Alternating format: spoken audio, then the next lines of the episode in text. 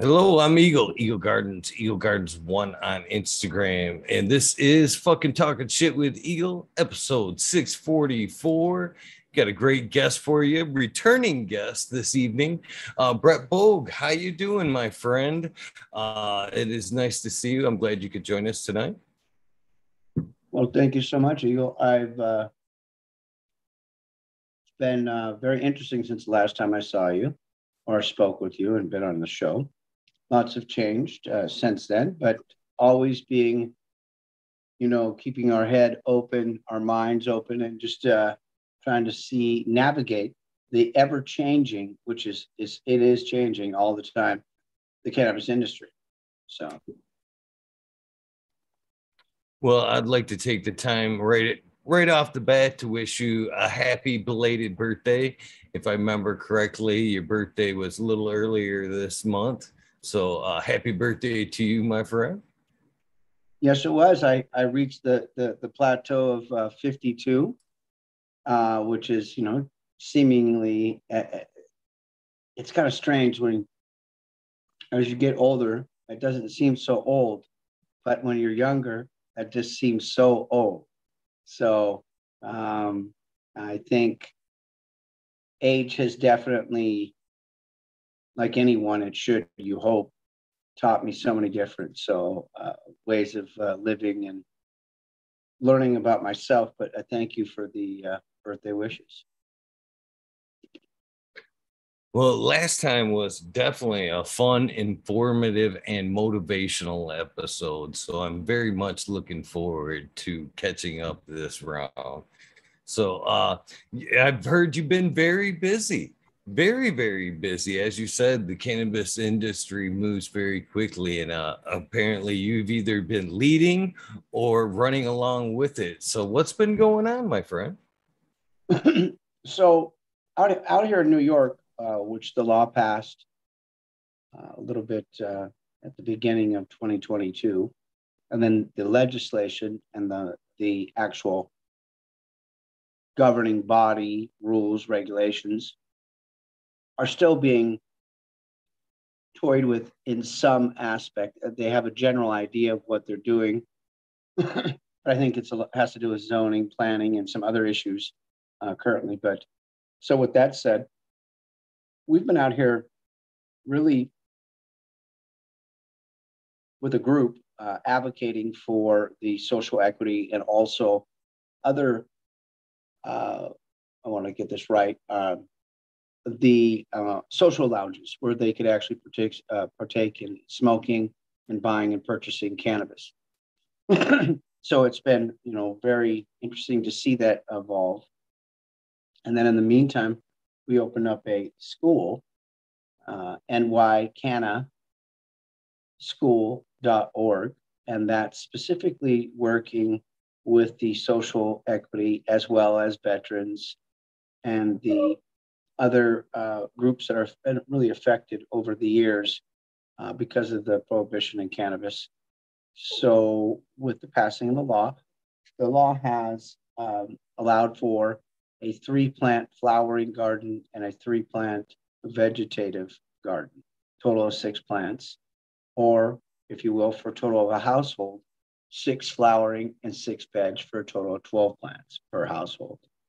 It's also uh, very uh, I think I think it's one of the most relaxed and one of the most. I think it's one of the best laws uh, when it comes to personal use. That's up to five pounds of cannabis at your house, upwards of three ounces on person uh, at any one given time. You could be smoking on the street. Anywhere you can smoke a cigarette on the street, you can smoke cannabis. And as well, you can have up to 28 grams of concentrate on you at any given time that's a beautiful, beautiful life. I mean, three ounces of cannabis and 28 grams of cannabis and five pounds of uh, keepsake at home. You can't go wrong. That's a great, that's a great state to live in. So I'm really uh, uh, stoked and happy to be able to teach people really about that and about how to maximize a personal garden and uh, work on uh, their home garden. So that's kind of what we're doing. That's a pretty fruitful effort, in my opinion, uh, for multiple reasons. I talk all the time that I think that uh, the cultivation side of cannabis is most definitely, I think, the most therapeutical uh, part of cannabis. You know, cannabis itself is a great value of, of a medicine, but I think the cultivation side of it has just as big of an impact as the plant itself, to be honest with you, as far as a, a medicine. Yes. Um, I think farming, just like it maybe any other hobby, like or, or uh, profession that allows you to get out, not only outside, but working with the dirt, the plant itself, another living um, organism, another living, thriving, breathing, really part of our, our, our atmosphere, our world. I think it's really important for people to get involved. You know, this last pandemic that we just had, a lot of people, I think, well, a lot of things happen. I think a lot of people realize about being able to work at home, being able to do other uh, alternative jobs that allow you to be more focused on yourself, family, and friends.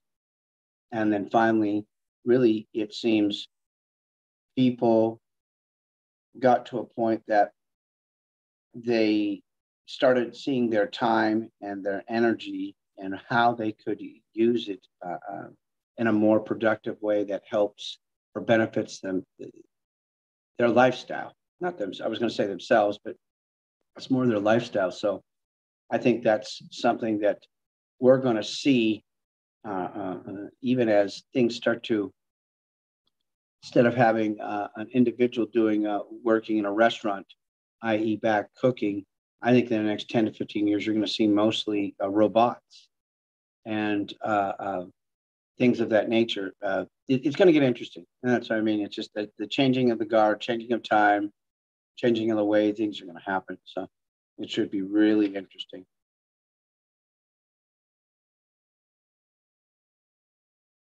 Yeah, uh, I, I, definitely agree with you. Uh, I I really believe a lot of that. Not that the the pandemic itself didn't have a lot of weight, but I think they put even more to it to put some of these things into place, to be honest with you, to get some of the people out of the picture, make things a little bit more automated.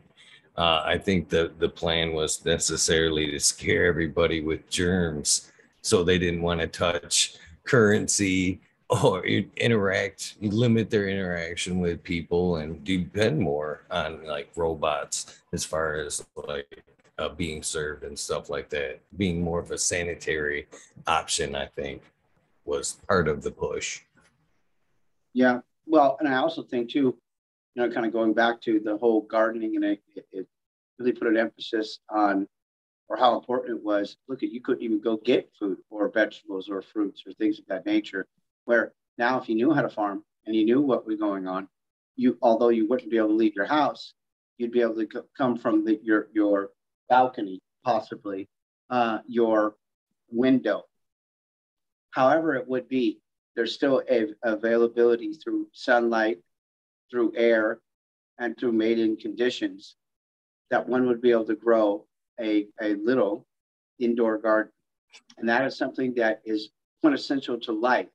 If you have fruits and vegetables, guess what? You live. But people have decided in so many different ways that it's easy to walk down to the store or easy to go to the grocery store or even online to order it. Well, we saw, and, and, and I'll kind of land that little plane there, is that we saw that what happened. We saw exactly by that mindset, people were panicking. People were uh, having a, uh, to find alternative ways to eat, share.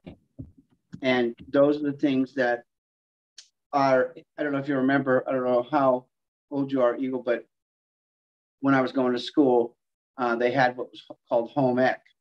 Home ec taught you how to sew, laundry, little bit of a basic home economics when it comes to you know some math, paying some bills type of thing.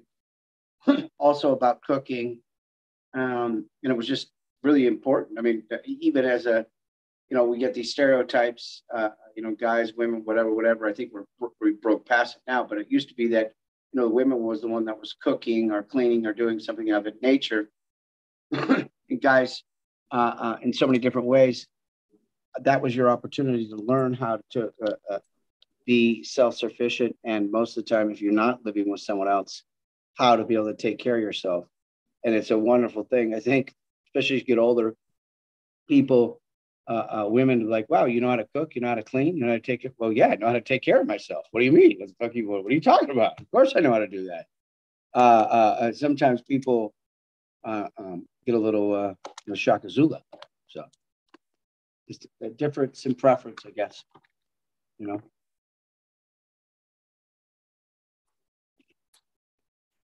Yeah, that's for sure. You know, at that point during all that, man, I was a little worried there when uh, they actually held back seeds and stuff. You couldn't even buy, you know, uh, that kind of stuff there for a minute through all that. And I was really worried at that point, but you know, we snapped out of things. Humanity snapped out of, I think, pretty well out of that per, pandemic. I was I was a little worried, but you know, as we're coming on the downturn, uh, I think we did overall pretty well as you know, in a nutshell, as a humanity. You know, it's interesting. I know other countries are having another outbreaks, and uh, they're having um, major shutdowns. So I don't necessarily say that that will happen again here. I do see other things happening, but you know, again, we've made it through worse times. Um, I do think uh, uh, there's probably a lot that has to do with the amount of people and other uh, other variances and, and, variables that play a factor uh, in the years to come, right? So it's just it's a never changing story, ah, or ever changing, I should say is. Uh, so, you know, I owe you a little bit of a, a nod here. You know, uh, when I spoke to you the other day, uh, I had mentioned to you that uh, Joe Pietri, Pietri, uh, the king of Nepal, had mentioned you in one of his recent uh, interviews, kind of giving you some credit for uh, bringing in the spreading of true genetics in the cannabis industry, uh, giving you know proper dues. And well, one of the things he's been talking a lot about uh, was light schedule.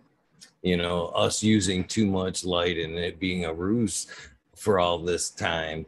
Uh, but you brought that up almost a year and a half ago you were talking about that on the show that we were running our lights too long. Uh, so how, what is it? You're obviously still on the boat about that. And well, one of the things he's saying is, uh, unless unless we adopt uh, some type of a lighting schedule changed, uh, a lot of these growers trying to get into the industry just won't make it. You know what I mean? They're overpaying for power, and it's such a big overhead they should be be smarter and using a, a more photoperiodic uh, lighting schedule. I think it's really important, and I think if people take a look at the impact that a one 1000 watt has on the environment, a one 1000 watt has the footprint uh, and the emissions of a uh, basically a car uh, going around the whole uh, uh, the whole world. Um, it puts out a lot, a lot of emissions.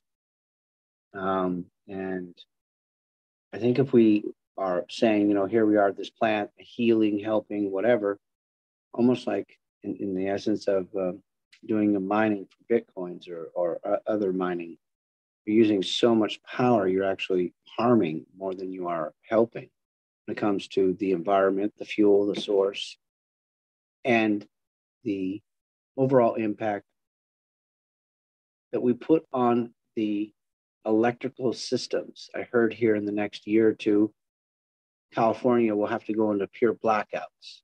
They'll go into blackouts because they don't have enough power.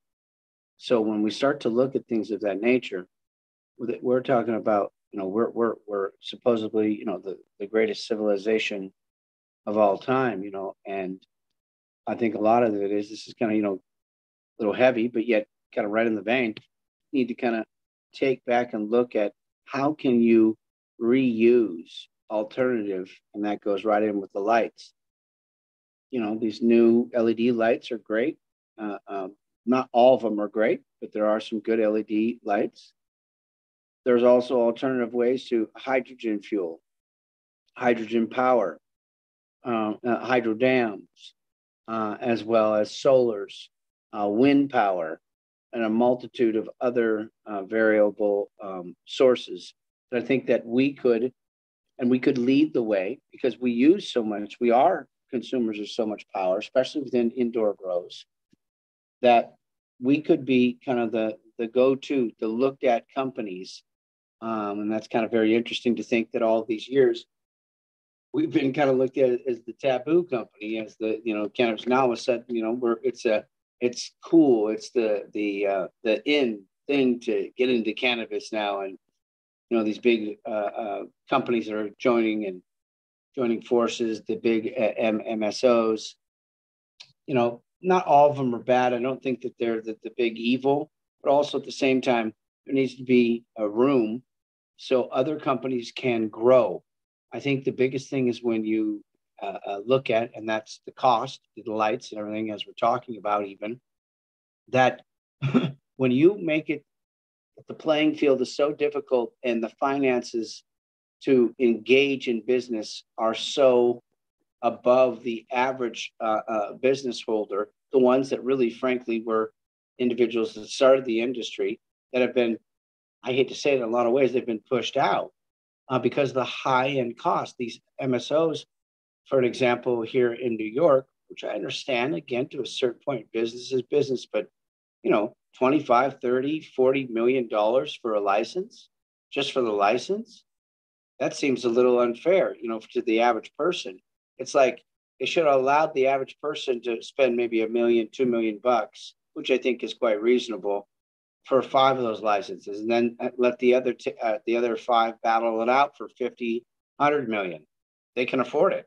They have the money, but allow at least someone the availability. So that's the one thing about cost, especially electricity, as we started the conversation about what and the, the importance of finding a light, and also when opening up a business, especially if it's a growing business or you're a large extraction where you're going to be using a lot of wattage and power. You really want to, before you even purchase that building, look at the county, city, state, country. What are they selling that power to you at? Because it might just cost you right out of doing business before you even open your business, but you never even took a look to find out.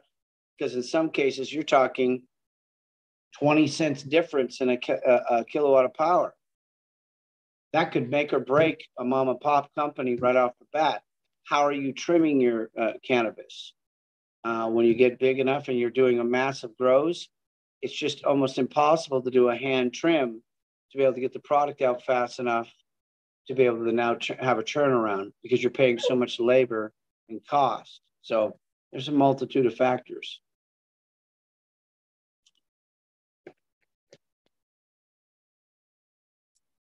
That's uh, definitely for sure. I've never really thought about, you know, looking as far as ahead of like how you're going to trim and stuff like that. I think a lot of us get caught up in our ways and think it will just scale up as we do, but sometimes it doesn't, you know, sometimes uh, it is more, more time consuming and cost consuming than we initially thought. You know, I think a lot of us can relate. Four lighter, six lighter, 10 lighter, 20 lighter you know, your garage kind of starter kit. Okay, great. Now, how are you going to ramp that up to where you might have 50, 60, 70, 100 rooms? Each room has 50 lights in it. And then through those 50 lights, you'd have a mother, veg, and clone room. How will you rotate those plants in fast enough to be able to have either a daily, uh, a weekly, or biweekly crop? You have enough rooms to be able to do that and rotate it in. At the same time, you want to be able to have those fully automated onto racks and rolling systems that allow from interchanging and interlocking from one room to the other. All at set it and forget it. So it's in drips and systems and it's going. Then at the end, you just roll the tray out, actually cut the cannabis off immediately onto rollers and racks that onto another whole rolling system. While then the bed rolls out, tilts out and dumps out, and then you go back again. You never really physically have to ever load or do anything because everything's automated.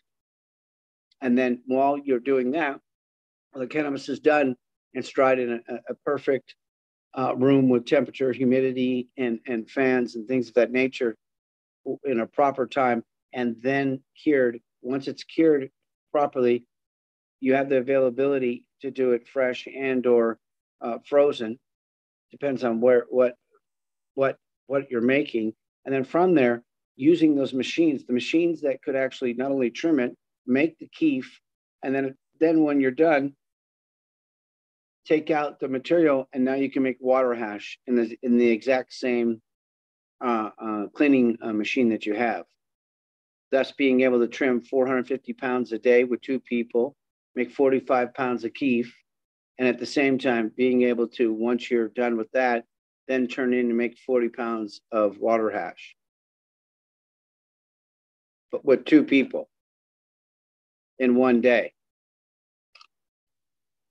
So that's when you start to look at how you're going to be able to ramp up and, and, and, trim. So if you're in a market, let's, let's say as New York, that cannabis can go probably for 400, I mean, excuse me, 4,000, let's say a pound. That's one, uh, uh, at, at, at 450, that's two, uh, uh, that's six. That's uh, one million uh six hundred and twenty thousand dollars a day that it can trim. It also can make almost a half million dollars in keef and a half million dollar in rosin. So at the end of the day, you're trimming and producing material with two people. Once you're done, that has about a two point three million dollar value a day with two people.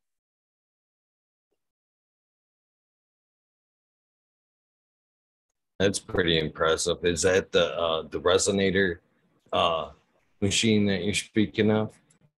Yeah, the original Resinator. Uh Sounds like a pretty incredible machine, all in all. Yeah, be two people working 24 hours a day, three shifts. And away you go.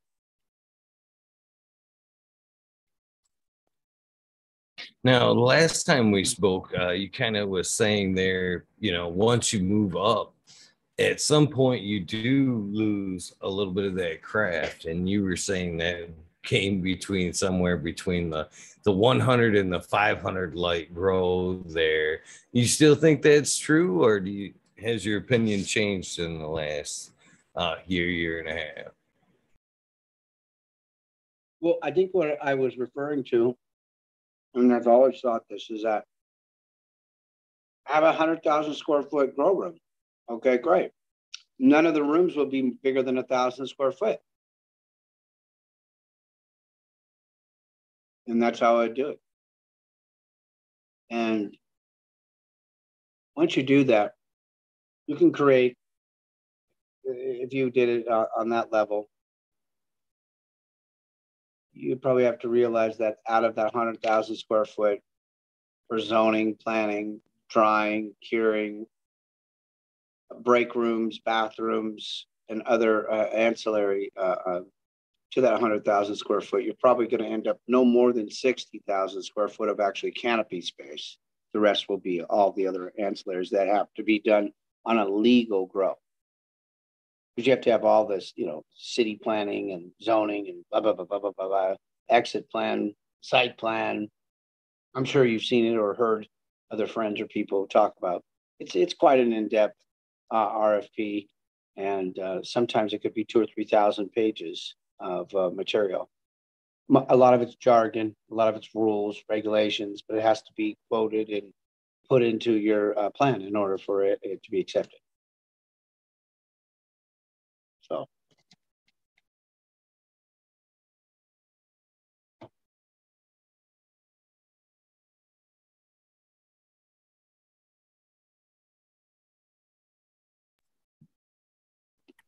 So, what made you, uh, other than uh, choose New York instead of Oklahoma? When we last time we talked, you know, both were on the horizon there. Uh, what made you choose New York? I mean, the last time we spoke, you were you were still kind of in limbo uh, in New Orleans, if I remember right. You were uh, still kind of figuring out where you were going to head. Yeah, yeah. Um, I think um, for me personally, Oklahoma, as much as it was the place for about a year or two, it really uh, uh, got overran by just so many different groups of people and uh, different uh, companies. New York, much more um, kind of in a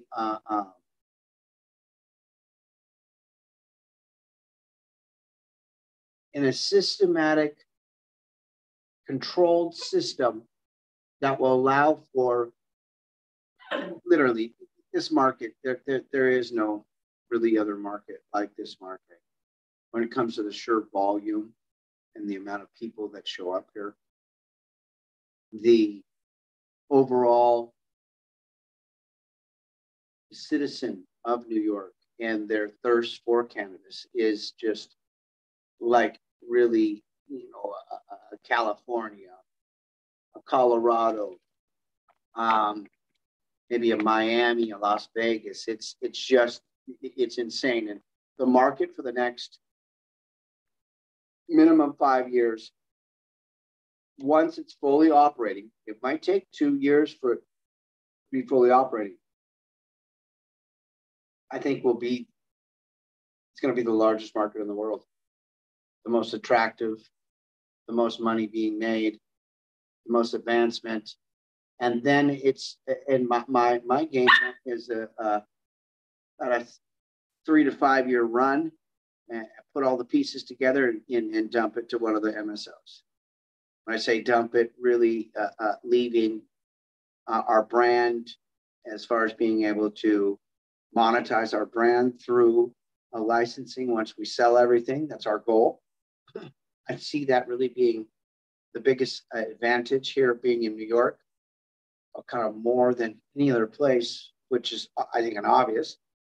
The sheer volume of people and advertising.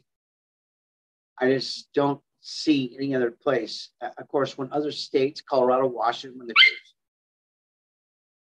became legal and things happened, that was a great opportunity. And, and of course, the world was like woo woo and cool cool. But let's be honest, there's about three, four really, really just tour destinations in Colorado. And if you like to go around with a buffalo and and uh, uh, ride a bike or or do those things, and you should go to Colorado then.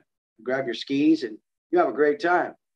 But you want to be, get down a party like Rick James and have the greatest time of your life? You're going to show up to New York, yo. Not going to no hillbilly backwards ass Colorado. I'm sorry. That's just, and I love country and I love that shit, but that's just dumb. It's old. It's bye bye. Get out of here. Who the hell's going to waste your time in Colorado? Nobody. Nobody. Um, and the only time that you are going to go there is maybe to go to the winter time and you're going to go to the ski resorts or you're going to go the summer and you're going to go for a biking, whatever. But other than that, yo, sorry. And it's where the action's at. It's the pulse of our country. New York, uh, uh, LA, uh, Miami, Las Vegas. That's the pulse of our country. Again, those Western states, they led the way when it came to the legalization. And thank you. You set the bar, you put it open, but now you're you're has-beens. You're you're done. You're you're like nothing. Bye bye. You're, you're a nobody. It's real talk. Anyone in the game knows Colorado's just about a nobody state now. Washington, like a nobody state. Oregon, a nobody state. California, a nobody state. Sorry, nobody's anymore. And the reason that they did is that they all got too cocky. They thought they were someone. At the end of the day, they became a nobody. And now their businesses are failing.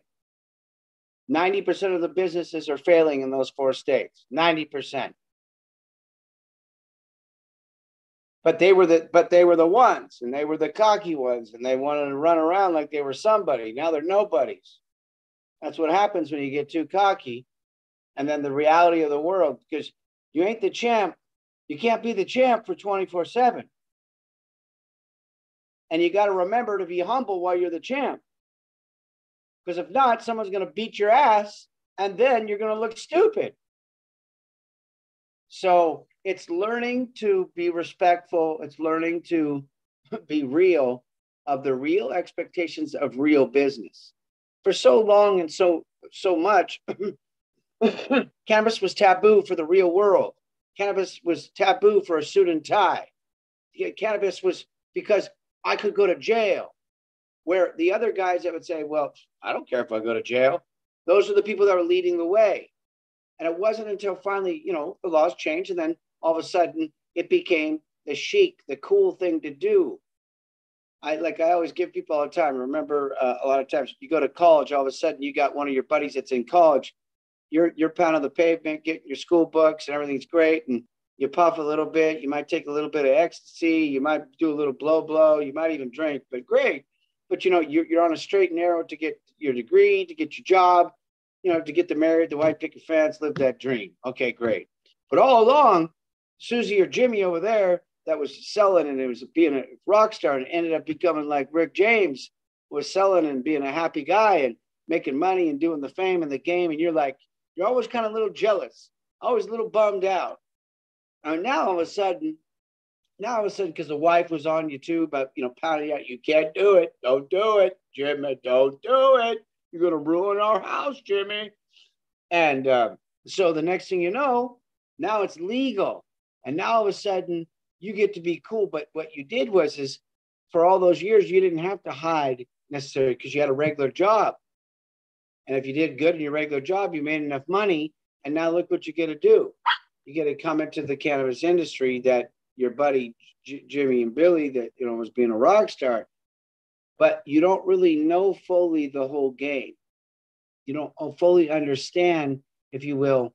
I was explaining to some executives, it's like I really believe when you get come into the CEO of a cannabis company, and if you've never grown, never extracted, never sold any pounds, never did any interstate trafficking or any in any country uh, uh, trafficking, how how if when the shit hits the fan, are you going to jump off from the top of your perch and come down and get your hands dirty? You're not.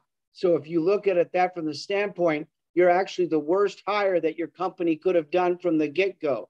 They failed the first day they hired the CEO. Whoa.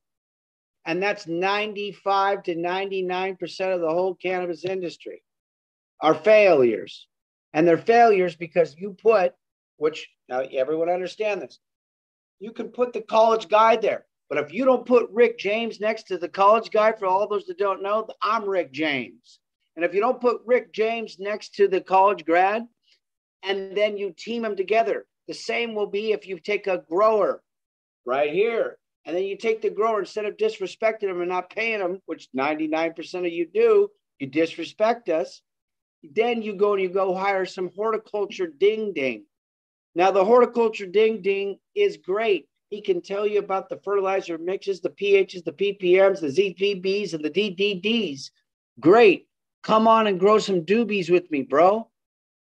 You have no clue. You, you'd have your finger up your nose picking nuggets for days.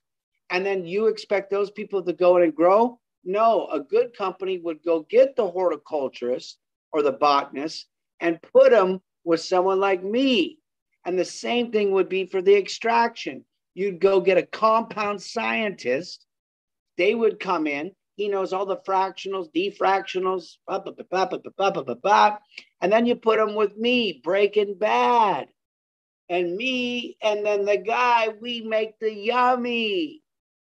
But you got to learn to understand because that teaches all of your executives and as well the other people how they both have to mesh together. That's the failure of the industry today You've got these guys that want to have all these degrees and tell you that they know everything.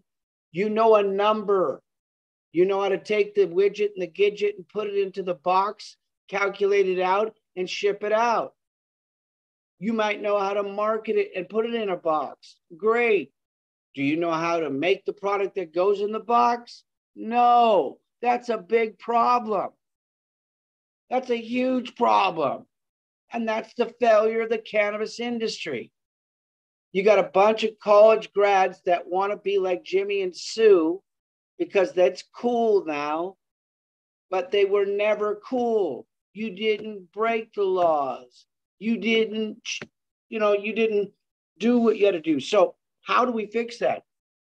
I really believe that you start to go and you train, you pull these CEOs and everything, and you bring them into the dirt and ground right at their companies. They have a continuing education program throughout their company and it allows for the people that are in the dirt and the, in the ground to be able to elevate them into the CEOs of the company and, and it evaluates all people. So with the commonality of what we're doing, you said you touched on it earlier. It's about farming, it's about community, and it's about growth. And if you don't know how to do them and work together, your company will never be successful.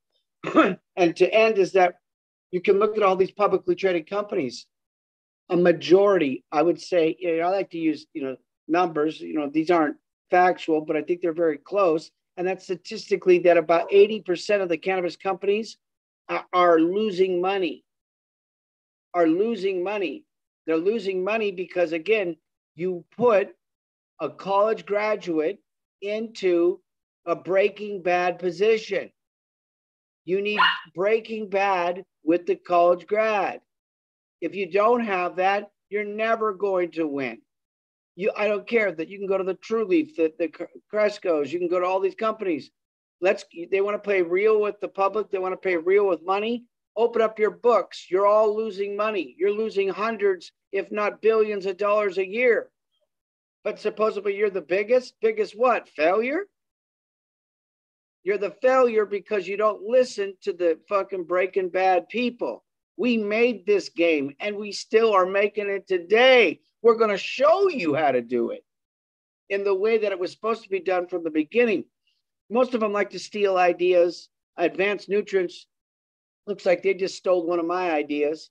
But those are what they do. Companies like that, they need to steal. They need people like us.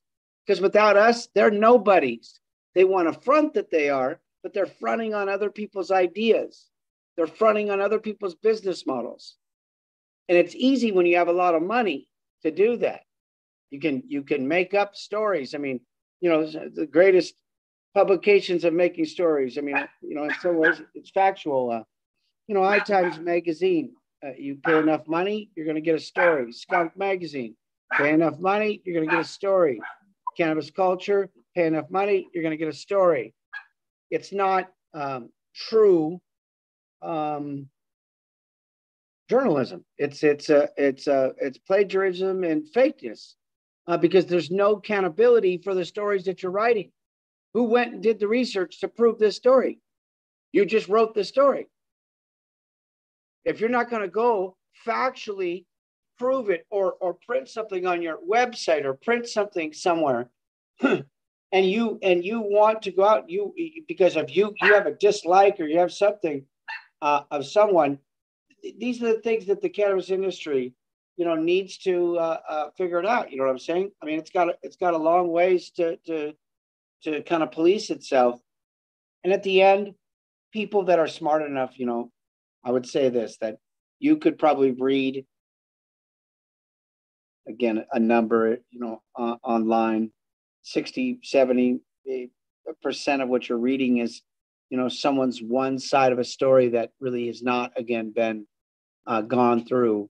There's no proof to the story. It's just a story. And I just wish sometimes people would, you know, understand that there's a much more than just reading a story and then that's what it is. It's factual. Well, it's factual to that person, it's factual to that article, but is it really factual? And and the chances of it are it's probably not. So I just went on a rant right there about good factual information and reporting. I think it's really important. So easy to mislead the public, you know? I completely agree. You know, that's one of the things that uh, cannabis has been so draw pushed underground for so long. It's nice that, that people like yourself, uh, Mr. Pietri, uh, that people that were there that were helped push this industry to where it is now are able to actually come out and on the record uh, set a lot of this stuff straight, you know, because I think we've been misled in a lot of different ways.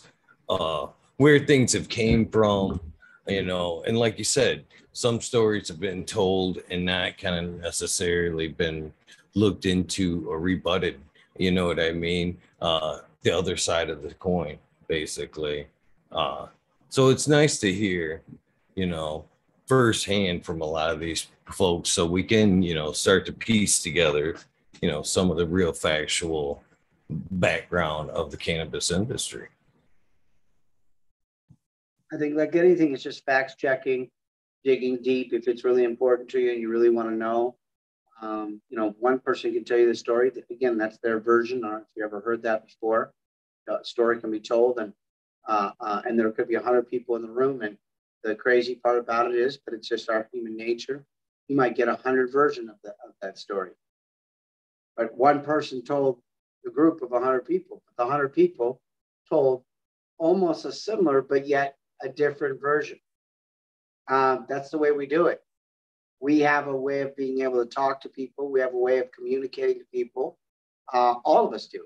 And when we hear a story, uh, depending on how you are, or how you talk, or how you express yourself, that then could be a whole nother. Like I could get really excited and tell a story, and then like, oh my god, it was unbelievable. There was a warfare, and people were out. It was you should have seen it. It was just crazy, all because I got excited, was just telling a story uh, and being animated. But that other person now took it that there was a whole war going on.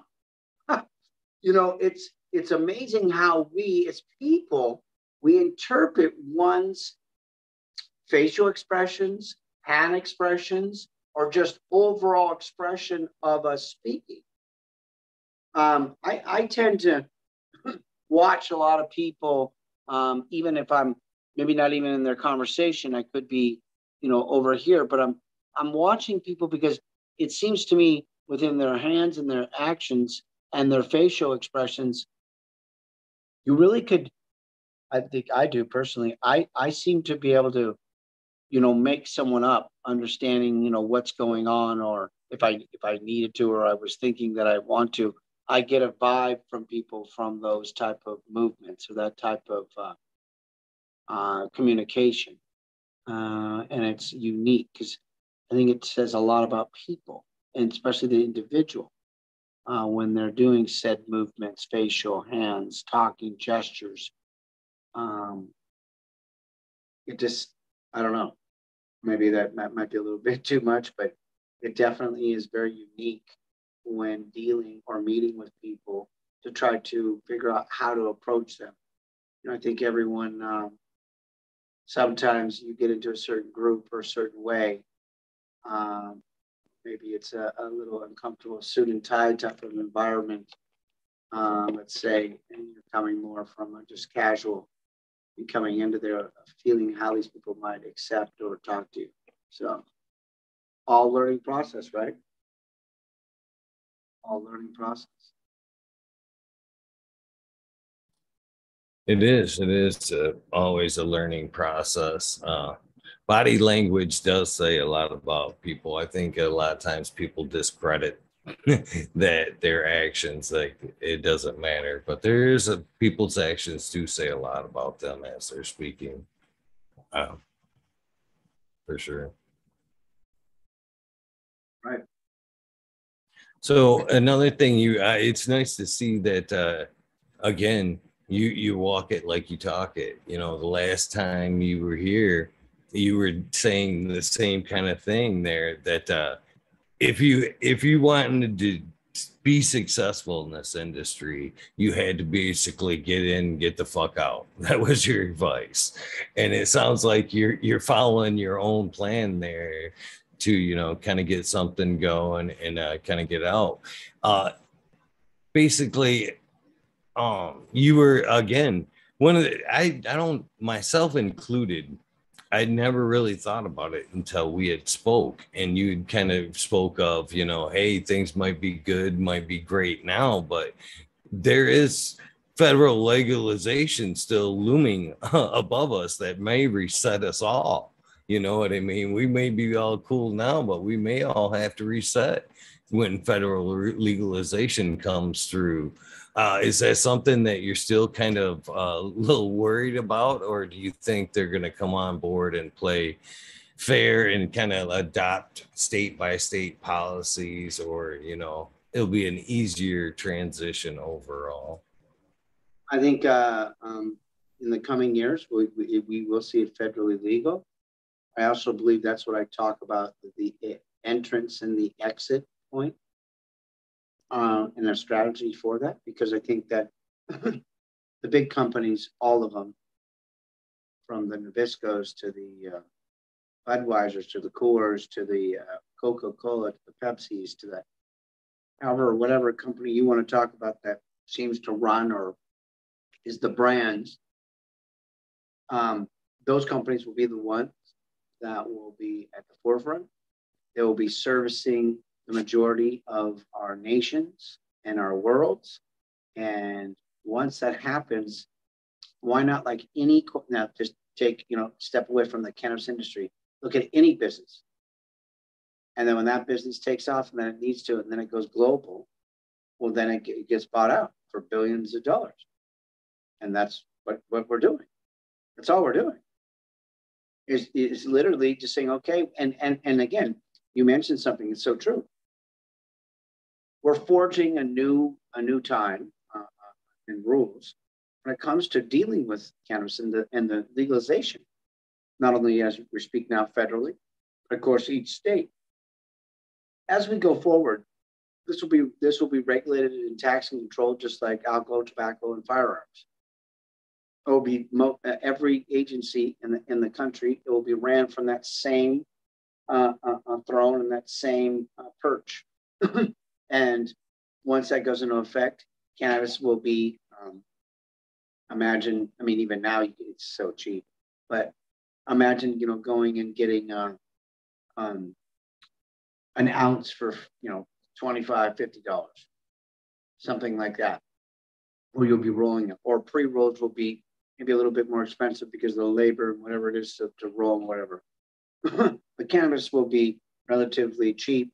And then the high end and the high price will be when we go to the pharmaceutical, nutraceutical, or even edibles or drinks, where we know that you know you can break them down to a tenth of a milligram, and a tenth of a milligram that makes a hundred uh, out of one gram. You know, a hundred out of five bucks. Damn, you just for one gram is five hundred bucks.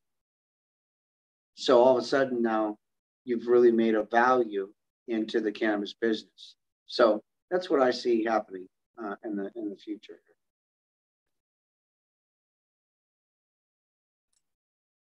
You know, you kind of. I wish the medical aspect would have of cannabis would have made it coast to coast before the recreational aspect of cannabis hits to be honest with you. I think that's going to rob a lot of folks of what we started here with the power of the cultivation side of things.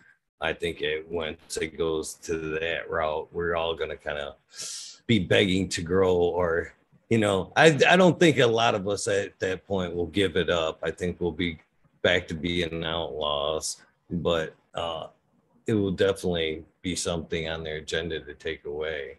You know, I like to think of it as um, the availability of not only government, but the powers that are be to do reverse psychology on societies. Um, again, it's, you know, your listeners know, you know, but you start off as this subject, this matter, this medicine, and that's exactly what it was. And it was used in a multitude of different layers, but up until that point, 30s, was a medicine, it was prescribed through doctors, medicines. Some of the leading pharmaceutical companies had patents. So uh, uh, kings and queens, it, through their doctors, used it. we know. It, so it's not like it wasn't. Uh, and then all of a sudden, of course, then it's made illegal. A lot like when you could look at how alcohol and prohibition ended. Once it ended, there became then uh, this fine line of individuals that were already doing it illegally that then started their legal companies. Go figure. That's what we're doing here in cannabis with a lot of us. Where I go and what I'm saying is that they have they have a, an availability to almost come at us at a multitude of levels. I think the reality of it is is that hey, you guys, a lot of you guys, what it would be is this: we know where we are. So, hey, you hippies, you're you kind of stoner, you weed smoking guys. You want your you want your you want your thing for medicine? Okay, cool. Uh, we'll go ahead and let you have it for medicine. So, but once the medicine happened and that all went into play, once that hit, it was like, wait a minute, you open the door. Once you open the door, now you open the door to moms and dads, grandmas and grandpas, and then your loved ones. And that was then the, the, the hey, you got to let them have that. Then I remember in the 1996, 98, 99, 2000, them said, watch, this was just their way to break the door open. We broke the door open. Now we have recreational cannabis. So as we're breaking the door open, you got everyone every time. Now, now listen to this one. Isn't that what the people wanted? Well, hey, now not so many people are getting arrested. Okay. Oh, well, hey, now all of a sudden you can go and you can go down the store, you can get your cannabis, great. But hey, guess what? Well, we were all saying, hey, and it was all cool and everything was great. Look what the pharmaceutical company did. Look at what the treatment programs did. Look at what this did. Well, what they did is they switched over from what the medicines that we have been, the pharmaceutical, the man made drugs, now just switching back over to what was already used already, what was already known to cure and help and fix. Well, what they've done is they've been able to, in a financial way, basically manipulate the general public and they did it, you know, not only through propaganda, through news, through a multitude of other layers. Then they uh, made laws, Jim Crow law, and things of that nature, and, and other laws in our in our country that prohibited uh, even the research and development of the of the plant. I just think that sometimes we, as a general public, we forget our history. We forget what had already happened and then we are shocked as to what is happening when it already happened. It already was in front of you. It's like, well, we got to do some more research on cannabis. What research did you want to do? Because uh, in the 1944, uh, we knew it, it helped uh, uh epilepsies and seizures. Prior to any, uh, uh, in the 1930s, up until the 1937, it was prescribed, it was put in every doctor's bag. Uh, Lilly, Pfizer, American, Johnson & Johnson all had patents on tinctures, elixirs. They mixed it with heroin. They mixed it with opium. They mixed it with, well, heroin, opium. They mixed it with uh, cocoa, uh, cocaine, and THC. So again, it's it's like we're we're supposed to like all of a sudden we've we've cracked a new code. No, We've had the code since the 1800s when it comes to with O'Shaughnessy's and other written uh, uh, publications that have talked about cannabis since the 18, I think like the 1860s, the 1870s, and its medical benefits. And they called it the Indian hemp. Um, but anyways, it, there's just so much information that sometimes I think gets us pushed under the rug. Like all of a sudden, we have found so much new information. It's mind boggling what that you pulled your head out of your ass and that you actually did some research to know that it's been there uh, um, for almost 200 years? But okay that's great. Thank you so much. You know it's kind of funny to me.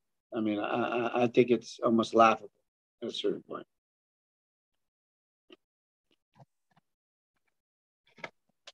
It is somewhat laughable. I think at that point uh, they're just discovering you know the relationship how it works in the body. They're not necessarily discover, rediscovering it as a medicine. You know what i mean? Uh yeah. so on that kind of same note, you know, we we talk about medical cannabis all the times and certain strains being able to help certain ailments. Uh, my, one of my worries has always been kind of uh, once it goes recreational, it'll be weaned down to a few strains. But then I listen to people like yourself that say, "Hey, it's only fucking four strains." anyway, basically, it all stems from. You know what I mean? So, is it is there such a thing as individual strains? How do you feel about the breeding of cannabis? And will it, I guess will it slim down with legal legalization? Do you think the the Budweisers and that will no longer try to breed out; they'll just concentrate on a few?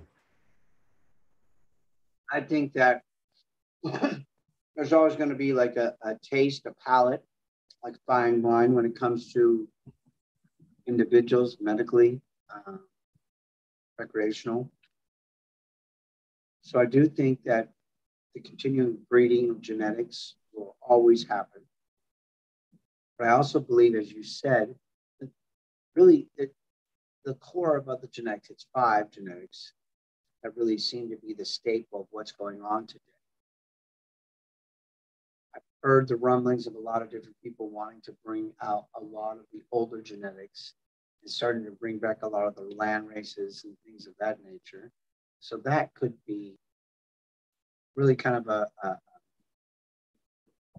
opening a Pandora's box, if you will, just the unknown, but yet so many good, just gems ready, ready, ready to be uh, redeveloped and, and re-seen and finally, I think that in, in, in the coming years, you're going to see a lot of uh, growing, I think, in the lab.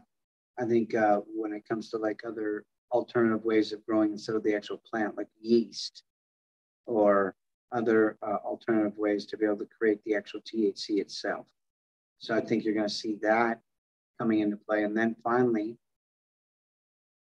and I think it's going to play a big part, and it's going to be almost like a mixologist, an individual that's going to be able to come in and say, well, you have said disease, and out of that said disease, you need out of the endocannabinoids, you need X amount of CBN, X amount of CBG, X amount of THCV, X amount of THC, and such and such, and isolate a treatment program for you specifically.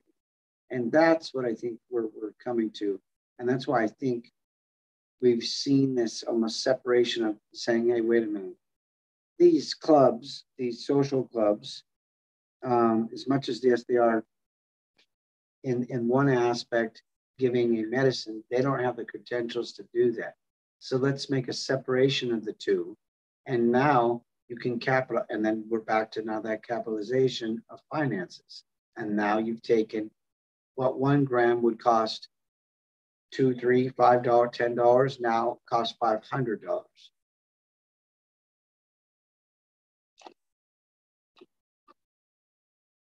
I mean, what does that do? I think it makes one pound like worth a quarter million dollars.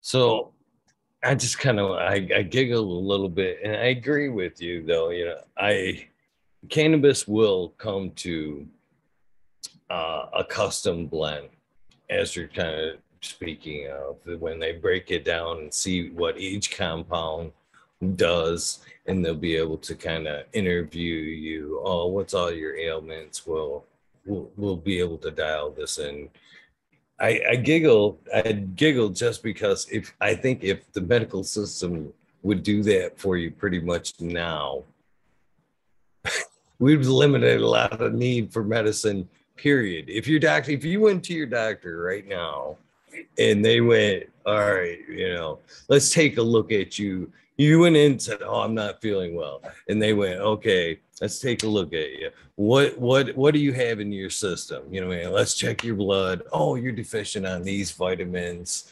You need a little bit of this. Here, here's my con- my vitamin concoction for you. You know what I mean? Or eat these foods, come back in a week, and then you know if things aren't all right, we'll we'll we'll try something out at that point. I think we wouldn't need a lot of the medicines that we, you know what I mean. If we took that same cannabis outlook and just took it medically, I think we'd avoid a lot of problems in general. Yep. To be honest with you.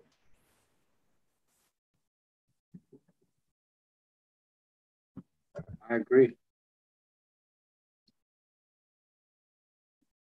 So uh, I guess our, how is uh, as far as genetics go, and somebody that's kept and passed and kept things straight for a very long time with cannabis. Uh, how do you see yourself with genetics in moving forth in the biz? Uh, I see, you know, obviously you have some other irons in the fire, you know, but is genetics always going to be something that uh, you're moving forward with? Yes, it will be. And I think that's the one thing that we have been the most consistent at over the years is staying the growing, staying with the genetics. And once we have established our business here in New York, we're hoping, as I said, to eventually break off into a licensing company where Apothecary just does licensing now with the genetics. And this will be in the next three to five years, where now the brand itself, Apothecary and the genetics, are just placed now into said establishment, like a, a Coca-Cola, Coca-Cola or Pepsi at uh, AMPM or 7-Eleven. That's how we'd like to be able to be that same way. And just have our genetics sold through a licensing fee. That's our big goal. But I do, excuse me, I do believe the genetics are playing more and more significant, especially as far as taste, smell, terpenes, and things of that nature. People are really developing a nose, developing a, a, a palate taste of what they like, a smell. I think we can all agree that cannabis has so many factors of why you like it, uh, especially a personal relationship. Smell, taste, high, not high. Again, multiple factors. So I think genetics will always be our, our number one mainstay.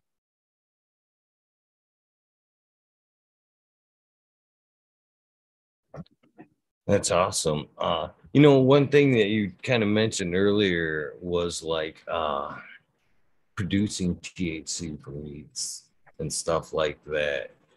Uh, is I think that's part of the you kind of mentioned to where we will be able to break it down in, into individual uh,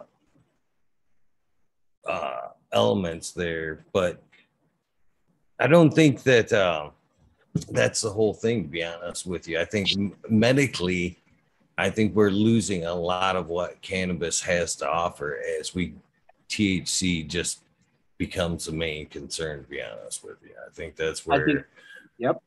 Uh huh.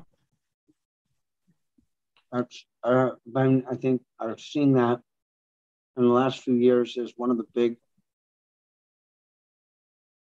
Is it a point of a point of uh, people really like hitting home to be like, hey, you know, it's not all about the THC. Uh, uh, uh, a lot of the times, it's more about the entourage and the multitude of other endocannabinoids that are in the actual terpenes, um, CBN, CBGs, CBCs, THCVs, TCAs, and again, so many different variables to those combinations. And I think each in a very unique way has something to benefit or something to offer each person because we have a different uh, uh, makeup. Some are similar, of course, but we are our individual in that in that kind of a thread. We, we, we stand alone. Um, and I think cannabis has a way to be able to match that relationship and help you um, especially if done right, not not abusing it. Right? So.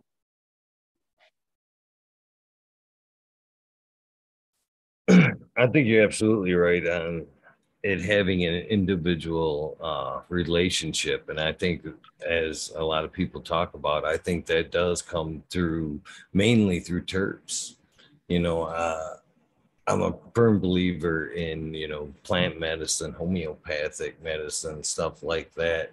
And as I learn more and more, uh, a, a native approach to it you know what i mean as like a using plants as more like a spirit medicine you know i think that's what the relationship we have with cannabis as we you know look it over and smell jars and become more and more uh aware of different terp profiles i think as you snip them jars you make that relationship with it you know what i mean you've it you've made that handshake. Yes, this is the one, basically. And it calls out to you, this is the one I'm to work for you. And I think that's the relationships kind of built through terps, not necessarily huh, THC numbers that they're forced to choose by. Again, I think that's where we'll be lacking again in the, the recreational market when people are trying to go for medical reasons, that's what they're being pushed towards constantly is THC to numbers, and they're not even able, most times, to be able to uh, smell their cannabis. I mean, they're just again presented with a bunch of numbers that are just confusing to them. You know what I mean? We've lost that that handshake. Yeah, that's so true. So true.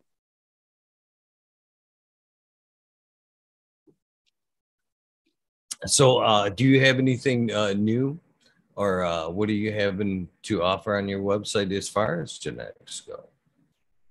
Uh, in the coming months, um, we'll be doing a lot of breeding here in New York, um, but we'll probably get started here probably by October, I think. Um, then our first uh, genetics should, they'll be F1s um, and they will come out probably by the new year of 2023.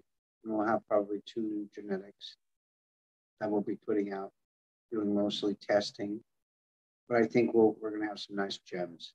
I definitely do. And then we have, we're, we're really excited. We have so many. um, we're working with a group that has upwards of 2,000 genetics um, under their catalog and a lot of old school land races and things of that nature. So we're really excited about kind of cracking uh, on the egg, if you will. Uh, 2000 uh, genetics. Wow, that's a, that's quite the library there. Uh, did you ever think you'd be there from, you know, where you started, the few strains that you, that you started with back in the day, did you think that we'd be coming towards a, a day where you'd be working with 2,000 different cultivars? You know, I can't, I can't say that I ever thought that even be possible. Um, I think it's going to be really unique. I think you'll be able to select that. You, you could take, you know, five lifetimes to go through that stuff. So but it will be unique. Uh, like I told some of the people, I'm like, I'd just love to do a huge sea of green at one time, do all 2000. And, you know, categorize them as, uh, you know, sativas, hybrids, and indicas. But to have that many to smoke at one time, wow. That's the way to do it. That would be nice to uh, have a, a, a, jar collection of two, 2,000 different strains to work your way through. And we both know it wouldn't be a 2,000. That would just be the end game.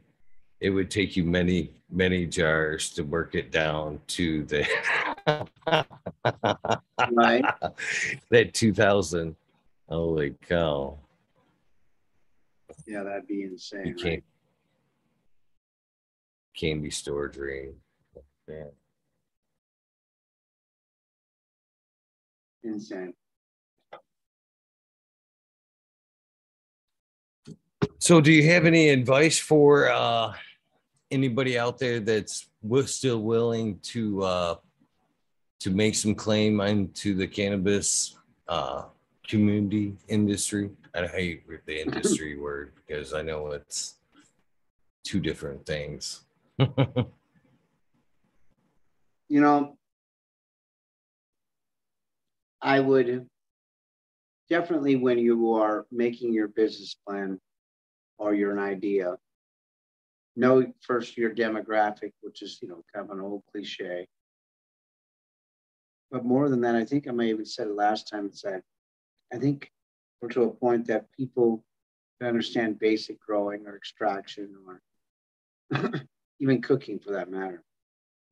But we you may and, and, they may want to really look at themselves as much as mom and pops I'm, I'm financing this i'm doing that great but when you start out and you think that you need to do everything and you are building a product like everyone else and there's so much product and that's where we're at right now people can't sell their product because they didn't line up the sales before they finish the product and the product itself is not going to sell itself. It just it doesn't work that way.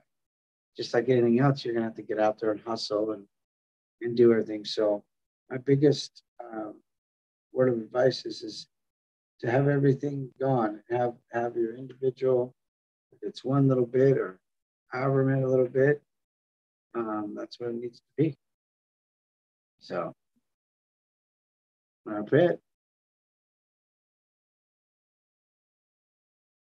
What about to uh, cannabis in general? You know, as somebody that's taken this plan a very long ways, uh, how do you feel about the way it is? You know, the overall overlook of cannabis today, and where would any advice for how we take it in the future? I think we just need to really like, again, be very appreciative of the people before us look at some of the things that they did, how we got here, and then not forget, because none of us really are really were the for the for the time being, you could be the king keeper. What does that mean? You were b- b- bestowed other genetics, you got other genetics, you were lucky enough to breed some genetics, however it was, but you really didn't create really much of anything.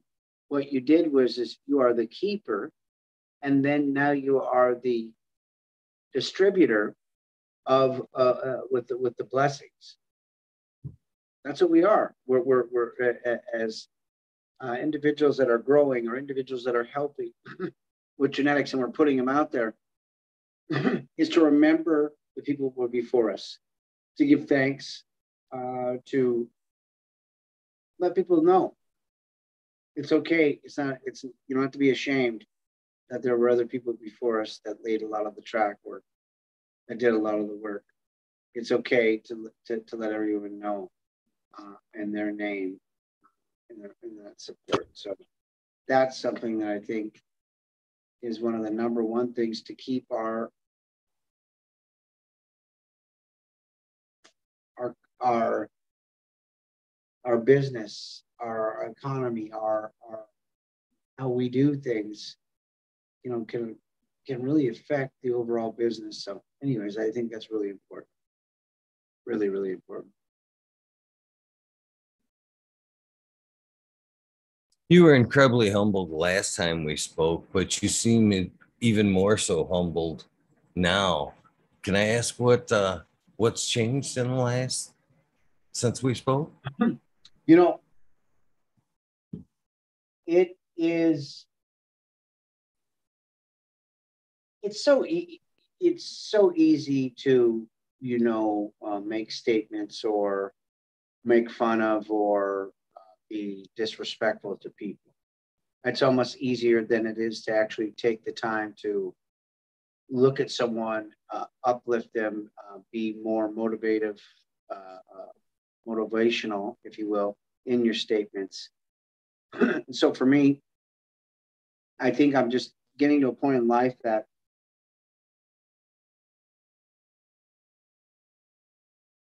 think about kind of what I'm saying, how I'm saying it, who I'm saying it to, the volume that I'm saying it in um, sometimes doesn't have to be uh, a disrespectful or yelled or or belittling other people. So I'm trying to find ways that I can use my voice or my platform to try to find the positive. And sometimes it's difficult. Uh, uh and, you know, I'm not trying to say I've you know Gandhi or something over here because that's not that's not true either. But really finding that ability to understand that if it's really out of my control, it's really out of my wheelhouse, it's out of my zone. How much do I really commit to uh, that as far as anger, hostility, or even a, a care into that situation? I think a lot of people can um, relate to this. All of a sudden, you could be on Instagram, you could be on Facebook, you could be on TV, and then an article or a news report comes out, and it's very uh, just so much drama, but you get sucked into it, and then all of a sudden you make a comment, right? Or you get an opinion, or you get it instant. Um, could be bad, could be could could be wrong, whatever. But my point is, is that it's again a human nature, and that's something that I've been trying to work on. Is that it doesn't matter. You could be driving down the street, look at someone, and then you have a you have an opinion about it. Or they could, or or you're watching TV, and then that person made one word. They said the I the wrong way, and now they're the motherfucker. But for what? Why? Because they said I that way. But we don't realize how we project and how we instantly make this impression about this other person. Well, what you just did without you even realizing, you just judge that person. So I had to start to stop to say, hey, wait a minute. You, I mean, you could you could do that if you want, but you'll constantly be battling yourself internally. Because what you've done is you've set up for some reason, am I better? Am I bigger? Do I do it better? Do I do it? Oh, they do they do it wrong? Well, look how stupid they are. Look at how dumb they are. Look at how what they do. So you're self-justifying it in yourself. And you're doing internally, and, you, and, and by that internally, you're judging and you're passing judgment on other people. And I think every last human being is guilty of it uh, hundreds of times a day and we don't take the time to stop and, and analyze ourselves from the in, in, in, in, in, in inability, um, the lack of self confidence, the inability to make you accountable for your own actions, internal actions again. Most of them are internal because uh, if they were external, shit, people would probably be killing people every. I mean, it'd be just people would be dying everywhere. So, and and we don't and we don't do that. So that's what I've been finding. I've been finding a way to be able to release my inner ego, my inner uh, insecurities, and per, try to find a way to uplift the other person, to make them feel better. Um, to end is that it's so much better to have uh, uh, people around you that are happy uh, and want to see that might be it as well as that surrounding yourself with people that have that same type of mentality. That they're not there necessarily to try to take from you but they're there to gain and you are as well from each other. So i i've really I just focused a lot on that. Again a few weeks ago I got a little uh, sh- shouting match on on Facebook with uh, some people from Skunk Magazine, and in so many ways, it, I would have been nice to have been able to just uh, be more uh, appropriate with the way that I addressed the situation. And again, just like everyone else, I'm human, and I let my emotions override my, you know, behind. And at the end of the day, I had to look at it as how I was speaking to a female. And then, you know, realizing that, well, wow, you know, Brett, you've got three daughters and, you know, uh, significant others and in your life that are women. And, you know, why would you, why would you feel it was okay to talk to someone that? You know, and then it's, again, somehow thinking that I'm bigger or better or I've done this or, or I haven't done whatever it is. And then you're realizing that there's no need to do that. I didn't, I didn't uh, uh, accomplish anything. Um, really, if anything, I made maybe other women look at me like, damn, that guy's got an anger problem. You know? And so hindsight is always uh, really easy to kind of what if I've or what if I didn't or what if I should have or whatever. But the reality of it is is taking responsibility for it and how about just don't do it. So that's kind of my model, man. I've been just really trying to work with that. You know, uh, and I see that to be honest with you, and that's what I well, that's why I mentioned it because the last time we spoke, you know, any anything that uh, was counterpoint you know what I mean, that you spoke of, you always stopped and said something nice about, you know, whoever you were speaking of, you know, to keep it on a positive level and um, to wish the best for them. And, and again, you know, even if you had something to say, you still wish them the best. And it seemed like even you've came a hundred, you know, a mile away from the last gentleman I talked to, you know, as far as being more humble. You can see it. You can see you've came a long way, my friend. And it's very respectable. You know, my hat's off to you. I hope I hope I can have that outlook to be honest with you. Uh very much very much sometime soon. You know, life teaches us new new moments every day. And I, yep. I I greatly respect your outlook. It really does. And it's like listen, it's a work in progress every single day. I think you and anyone go through our daily routines, we go through our lives, ups and downs.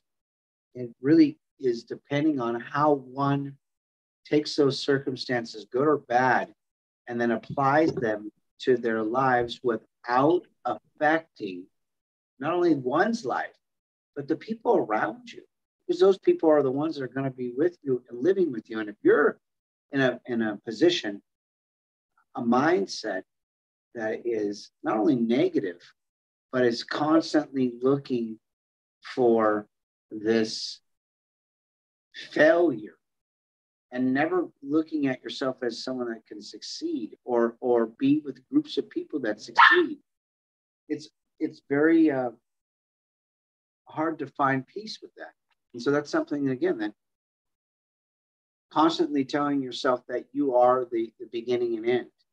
What it does is it starts with you and ends with you. Your choice is to, that, hey, well, I don't like it. Well, you don't like it? Well, then when are you going to change it so that you like it? You're setting the tone already by your choice and your actions. You put that into action. I don't like it. But what don't you like about it? I don't like the sound. You get away from the sound you are now the problem. But instead of you addressing the problem, you continue to make the problem worse. So that from the beginning, you had the choice. You chose to be the problem. But you wouldn't have you wouldn't have looked at it that way. You would have just continued to be angry and not fix your problem. But yet, how simple is that? But how difficult you walk just sit around and watch people. Watch them. They'll fucking mind humping the side of their head, yo. And you're like, what the fuck are you doing? But yet, you and me are those same people and have done the exact same thing. But it was about how many more times do I want to keep on banging my head on that concrete when it was me that was doing it the whole time all what I had to do was finally admit that I was cheating myself or I wasn't fully accepting responsibility and to move forward to gain that knowledge is to look in the mirror and tell me that I was the one that failed. See, it's very difficult. It's almost impossible for most of us to look in the mirror and go, bro, you you you, you fucked up. You you you fucked up. So what are you gonna do about it? Well, oh well, Susie, you know, because Susie stepped in my way, I had to knock her over. Well, no, you were probably in a rush and you were going so fast, you didn't have time to slow down. So, really, Susie, yes, was at the wrong place at the wrong time, but you, you aren't accepting any of the responsibility of how Susie went down. You're only blaming Susie because Susie was at the wrong place at the wrong time. Did you ever stop to wonder why you were going so fast and that if you were going the regular speed, you would have never fucked up Susie? But it's all Susie's fault, right? So it's those type of things that we don't really fully grasp that we have to take that responsibility. And again, it's not like I've got the winning answer and do this all the time because I don't. That's a that'd be a lie. But what I do try to do is to, to make attempts, do the best I can, that when I see myself go too far, or I'm going down a road of a place of almost misery, of being disrespectful, dishonorable, or somehow making myself bigger when I'm just the same as everyone else, right? I just might do it in such a way that you you have you inspire or or I inspire you or that uplifts you, great. I am no different than anyone else. I just maybe have found a better way that or a way better way for me, but a better way that might you might go, fuck, I like that. I'm gonna try that. Okay. Doesn't mean it's the right answer though, right? You're gonna have to go through your journey and I'm gonna go through mine. And that's the thing that I've really realized. It starts and ends with you taking accountability. I think that's the number one thing that's wrong with society today. we make too many excuses. Oh, well, they grew up this way, or oh, this happened, or oh, this did. Well, great. So did he. So did Bo- Boozy and Susie. And they didn't go fucking light anyone up. It was, I hate to think about it, but it's so much. We have parents, we have everything, we have children, loved ones, aunts, uncles, whatever. The next thing you know, they've got they have they have some problems. And then we as family members, we don't want to realize that those problems are getting as such that they become dangerous to society and themselves. But because we love them so much, and because no, it could never, it couldn't be our relative, it couldn't be our mom, dad, brother, sister, aunt, uncle, whatever, whatever, whatever. They would never do that. And the next thing you know, and I only bring this up because it kind of ties in, but it's something it, it has to do with guns. I understand. I always tell people all the time, I'm like, um, you know, I understand that there needs to be some type of control, and I understand that there needs to be rules and regulations. Uh, we're in a society that needs those. But are we in a society that says to ourselves, the gun uh, uh, uh, crawled right out of the closet or, or the cupboard it unlocked itself and then it went out and it killed people. Right? Well, yeah. You, you, people want to ban people want to ban guns. So you want to ban a gun, a gun that took an individual. let's let's be real now. Took an individual to go in a closet, box, locks, whatever, take it out, pull out the thing, possibly put bullets in it, then put it in their pocket or their bag or whatever, then go to wherever the scene of the crime is, pull it out. Oh, wait, let, let's get it right. And then pull the trigger. Well, in what part of that equation did the gun do it? It didn't. A person did it. So when will the accountability happen? So where does that start? I'm sorry, but uh, I'd go back to the mom and dad's house first. Those are the first people that now are going to jail. Oh, what? Accountability. You already knew, unfortunately, God bestowed upon you a crack a doodle. Motherfuckers crack doodle. And you didn't want to put crack doodle where crack doodle belongs in crack doodle house. So since you didn't want to do that because oh well then my loved one, my well, motherfucker, your loved one just fucking killed 40 people, motherfucker. And you don't think those people are accountable for that? I think those are the main characters of it. You bred that, you allowed that person to go f- further into their and then you had guns somewhere, somewhere around somewhere. So you provided them the weapons, in essence. And then the dude went out and the chick went out and blasted motherfucker hole in people's heads. I don't know why shit happens. Is everyone on drugs? Are these is our country on drugs? Are they on drugs? What do you mean you don't know what happened? You got fucking people that aren't taking responsibility, not only for their own families, but then all of a sudden now people are killing other families, and you don't want to go. I mean, I, it'd be the first thing if your kid did that, you should go up and you'd say, "Hey, I want you to kill me and my wife." It's the best thing I can do for you because we failed. We failed. Because no one can tell me that you didn't know the signs that your kid, your child, whoever it was, was already a loose cannon. That's called accountability. And there's no accountability. I'm done. But that's what I'm saying, yo. When will the motherfuckers be accountable for their bullshit? You need society has to be accountable. And just think about how many mom and dads, boy, let me tell you what, you motherfuckers, I got I got lots of kids. I got seven grandkids. Motherfuckers, you'll be responsible for those little motherfuckers now. Because if I had to come kill you because you weren't fucking being a good motherfucker to go, hey, I, I God gave me a wackadoodle. We need to put the wackadoodle down. We got to do something with wackadoodle. Because wackadoodle's gonna fuck kill someone. And before fuck wackadoodle kill someone, and fuck, then a motherfucker like Brett Bowe come over to pop, pop, pop, kill me. Fuck, we better we better do something with wackadoodle. Uh, that's what I'd say. But anyways, I don't want to go digress from my Zen m- motion there, but I'm just saying there's got to be a place, man. Accountability, accountability. I get it. I, I do.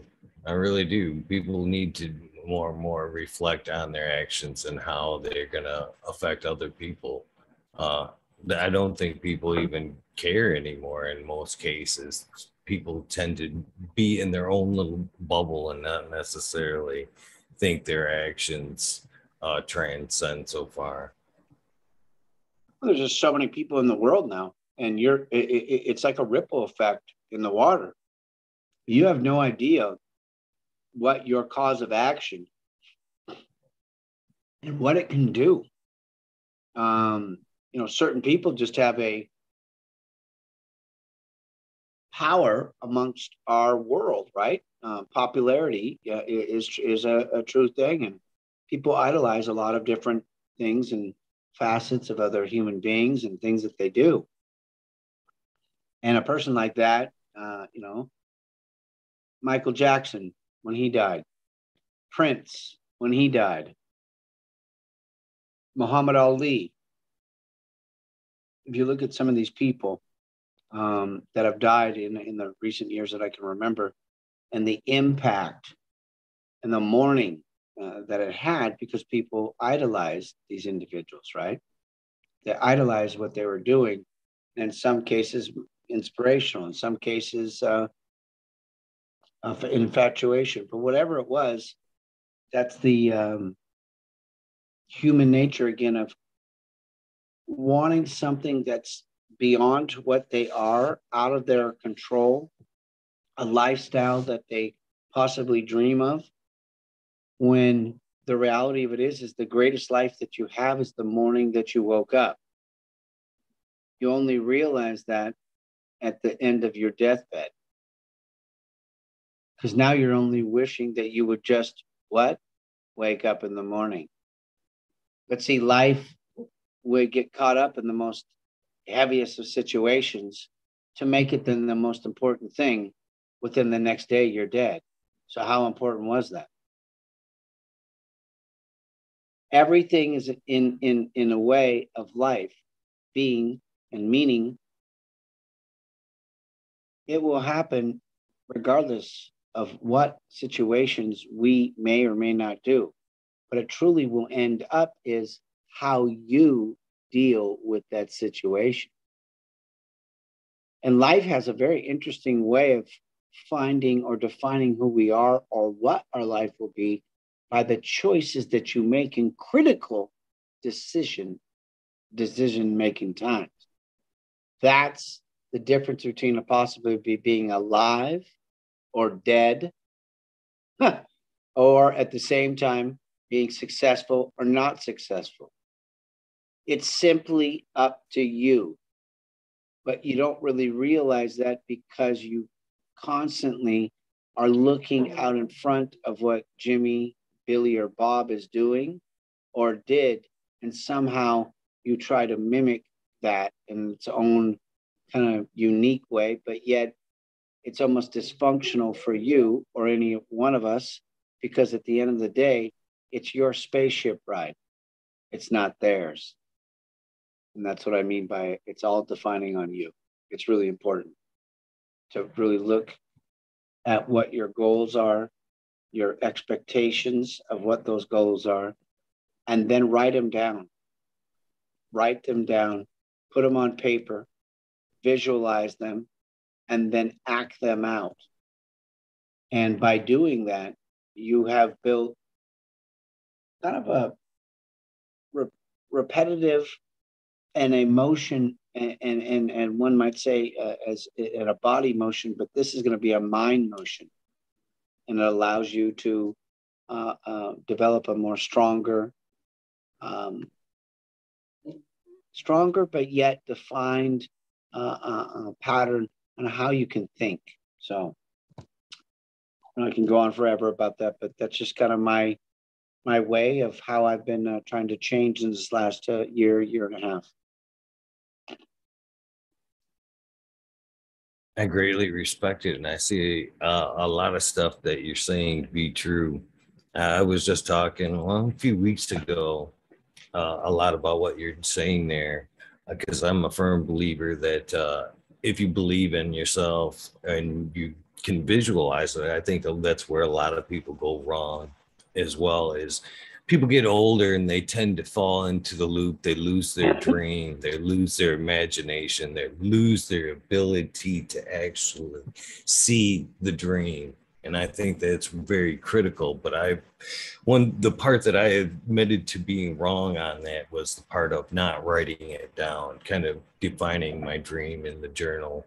I was saying that uh, all, all my mentors across the books, I suggested journaling, writing down your dreams, and that was one of the where I've always lacked, and that's where I needed to to pick up and start doing is start keeping a journal and making things a little bit more concrete because I believe everything uh, has a vibration, a rhythm, and at some point you have to start the ripple. And I think that ripple actually starts with either verbally saying it or writing it down.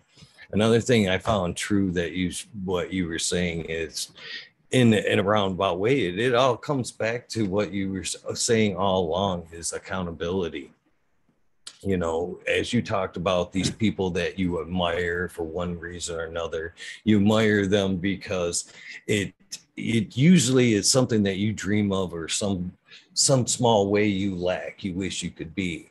Well, coming back to accountability, you could be, you know what I mean? If you wanted to put the effort in, the work, the whatever, you know what I mean? Put put your dreams forward, start writing it down, start visualizing it. And I find the same thing is true when you find yourself lurking on the dark side and hating.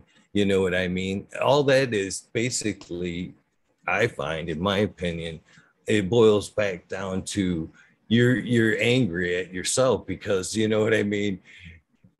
You're you're you've most cases I find people hate on other people because you know they're they're highlighting something about them that they don't like that they haven't fixed about themselves or they know they're more capable of doing and they're not. You know what i mean? That's then it, it's it's they're projecting th- themselves in a wrong manner you know what i mean? They're hating that person instead of kind of looking at themselves and going hey why aren't you there why aren't you doing these things you know putting their accountability back on yourselves. Not that it was lucky of them or anything else. You know, put that accountability back into your book. Why aren't you doing these things? Why aren't you taking those lessons? Why aren't you writing that shit down? Why aren't you visualizing it? I'm sure they did all those things to get, you know, to where they are. You shouldn't hate on them for that reason. You should be looking back on yourself on why you aren't in that place. I just it's and, and again it goes back to just you, you, there's no reason to hate on them. You're, you you are exactly what you said. Really, probably because of an in, internal issue about jealousy, anger, hostility about these people being successful. Um, really, they have no bearing on what you're going to do or how you're going to do it. It's more of anything that they've got a good product, you could have a good product, great. Uh, uh, as you said, you know, be happy for them. Um, find find a way to, or or that old saying, I'm sure you probably heard of your parents uh, was like, if you don't got anything good to say, don't say anything at all. And that might be the best thing that I'm learning is that I've been catching myself this last few weeks now after my little breakdown uh, to say, you know what, here, oh wait, here's my opinion. Oh wait, no, oh, don't even say it at all because it, it, it's just it's just fuel to the fire, and, and and the fire is right now. You're just good, so be good. And just you know practicing and just learning to. If that statement, if that statement goes out, and you know by just by you saying to yourself, "Oh boy, are people going to like that or not?" Then you already know they're not going to like it. So don't send it. You almost have the answer. You can feel it. And then when you're writing a story, of course, from um, emotion or uh, instead of facts, and you're not putting uh, a truth behind it, it's just, it's garbage. And uh, I don't want to be part of it. So I'm just trying to, uh, you know, look the other way, right? If I'm not the one putting it out there and being negative, then people eventually, I think, will the truth will come to the top and they'll see that you know that it's just a, a way, like you said, of then being able to kind of uh, reflect or bounce things off. You know, it is what it is. So.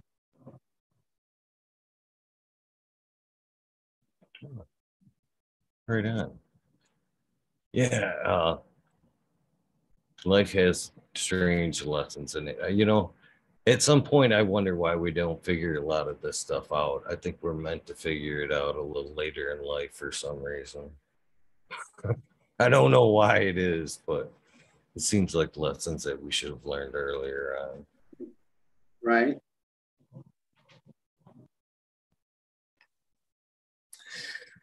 Um, so uh I heard you say that you were a grandfather of seven. Uh, pretty awesome stuff. Did that humble? How did that humble out, and when did that come in your life? Uh, I I'm recently, very recently, kind of joined the grandfather club there, and uh, it's it's already kind of humbled me in a lot of ways. Just holding that my the grandson for the first time, kind of already changed my outlook on a lot of different things. So, uh, when was uh, when was your first humbling experience of becoming a grandfather? It was about 11 years ago. Um, uh, it was my oldest uh, uh grandson is 11, and my youngest um, and it, she will be uh, it's a girl, it's a granddaughter, and she's in the oven now about uh, four, I think four months. Uh, so we have about another about five more months before she'll be in the world, and then so we'll have a brand new baby. Um, but it's been um, it's like you said, it's so different than you know having um, uh, having your own child because you, you don't have the 24 hours a day seven days a week you know take, taking care of so that's that's a huge as a parents that definitely is that's a job. That's a job. Um the raising a child these days um is very interesting. You know i i my first child was born in 1987 so I I look at it, you know, like a lot of things. Like I've had, you know, uh, uh, my and then my last child was born in 2005, so that's almost 20 years of baby making right there, and that you know that's that's a that's that's a big gap. There's 19 years difference between my oldest child and my youngest. So you know, um, I guess that's just you know the difference of you know our families, uh, specifically mine know, very unique because there are, you know, I have I have daughters. One daughter's 35, another daughter's 32, another daughter's uh, she'll actually be 20 in about another three weeks, um, and then a son that's 16. So um, it is. Um, it's really it's interesting to, to have the dynamics in such a broad age group of kids, um, and then to have the grandkids. You know, I was man, what was I? I would have been, um, I think I was about 39 or 40 years old when my first grandkid was born. Um, so I was pretty young as far as a dad. But yeah, very humbling, no doubt. Uh, the grandkids keep you on your toes for sure because they're running all over the place. They play lots of sports. So it's a net, it's just never ending. If it's not football, it's baseball. If it's not baseball, it's soccer. If it's not soccer, it's basketball. If it's not that, it's swimming, it's conditioning. It's like, oh my goodness. I, I wonder how my parents did it with us as kids. Getting into the game, practices, and getting your clothes. Oh my God. It never ends. Never ends. You know, I actually had to have that talk with uh, the my my dad there at one point. You know, as parent to parent, I was like, you know, I just got to thank you because he was a single parent. You know, and uh, raising us both on his own. I was like, man, I got to give you some credit to everything you provided with for us, you know, all that you did for us and shit. I don't know how you did it to these days, you know, to this day, I don't know how the fuck you did it. Man. So I just wanted him to reiterate that, you know, everything he did, you know, every little lesson, everything I took for him, I appreciated, you know. and uh, it's, it's, things you don't necessarily appreciate until you do it on your own. You're you, you have to try to do all those things yourself. It's yeah. I think all of us go through it. All of us tell our parents, like, I'll never do this. I'll never. That's insane. Why would you do that? What kind of a parent are you? Oh my God. And then all of a sudden, you have your own kids, and then you're like, yo, I just did what my mom and dad just did. I said I would never do that shit. Yeah, because you don't fucking realize uh, at the time that how fucking stupid sometimes kids are and how dumb shit that they'll do. And then as a parent, you're like, what are you doing? And then they're like, oh, what do you mean? And you're like, dude, I promise you, you're never going to be in jail or dead. I'm not sure which one, but I just hope that when you leave the house, you realize that that shenanigans right there it don't work. It don't work out there. It don't work out there. But again, it's teaching uh, the kids and having responsibility uh, that they know that they're going to have to have a consequence, right? You can't get them out of that trouble. But again, it's teaching your kid and being on top of them.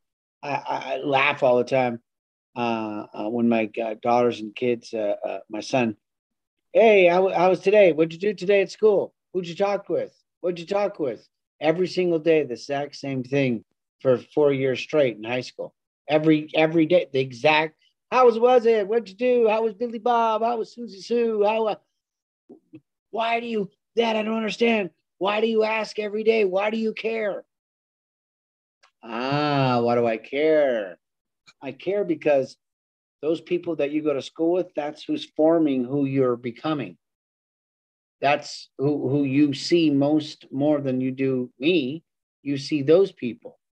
And parents don't realize how much other kids affect and rub off on your kids. And if you're not willing to pay attention to not only who your kids' friends are, but what their habits are, you're building a little crackhead. That's what you are. And you don't even really realize it because you're not being a parent. And that's a lot, I think, what happens with a lot of the kids today in our society. They don't have parents. They don't have people that are on top of them that are like, no, you can't talk that way. You can't do that. You can't do that. You can't do that. But you can do this. There you go, right here. This is what you can do right here. Well, I want to do that. Well, you go. You, I don't know if you ever heard this. I used to hear it a lot. Well, yeah, you can do that. When you turn 18, let me know. You can hear. I'll have your backs, backs, uh, bags packed for you. And uh, just like you guys ever seen uh, Fred Flintstone, you'll be like Dino. Dino will be right outside. It's all good. We got you covered. And I'd be looking at my parents like, what? Like, oh, don't worry. Keep it up. We got you. We got you dialed. And it's again, what were they teaching me? They're teaching me about being accountable for my actions. And if I wanted to act like, as a, a nice way to put it, if I wanted to act like a donkey, well, then donkeys get to go stay outside like Dino. This is facts.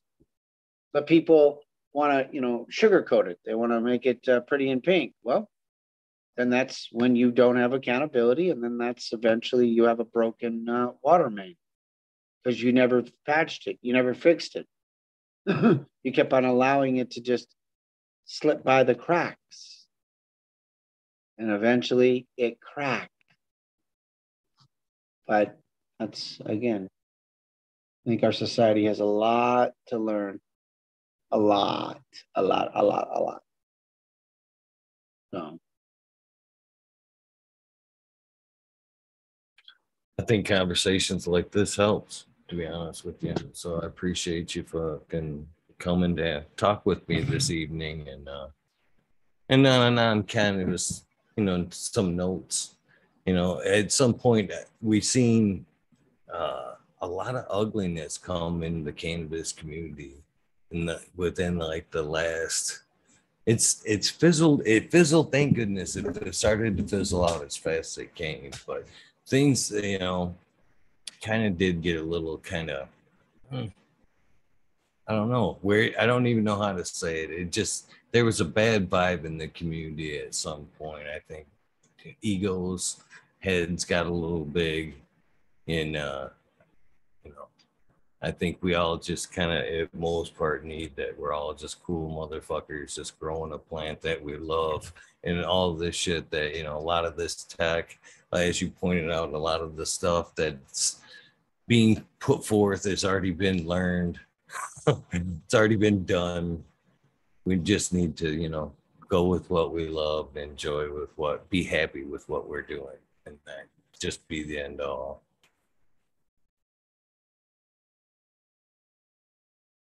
It definitely is. You know, it's a it's a learning process, like we've been saying this whole time, and I'm, I'm, I'm just you know very I'm thankful that I still have an opportunity to grow and learn.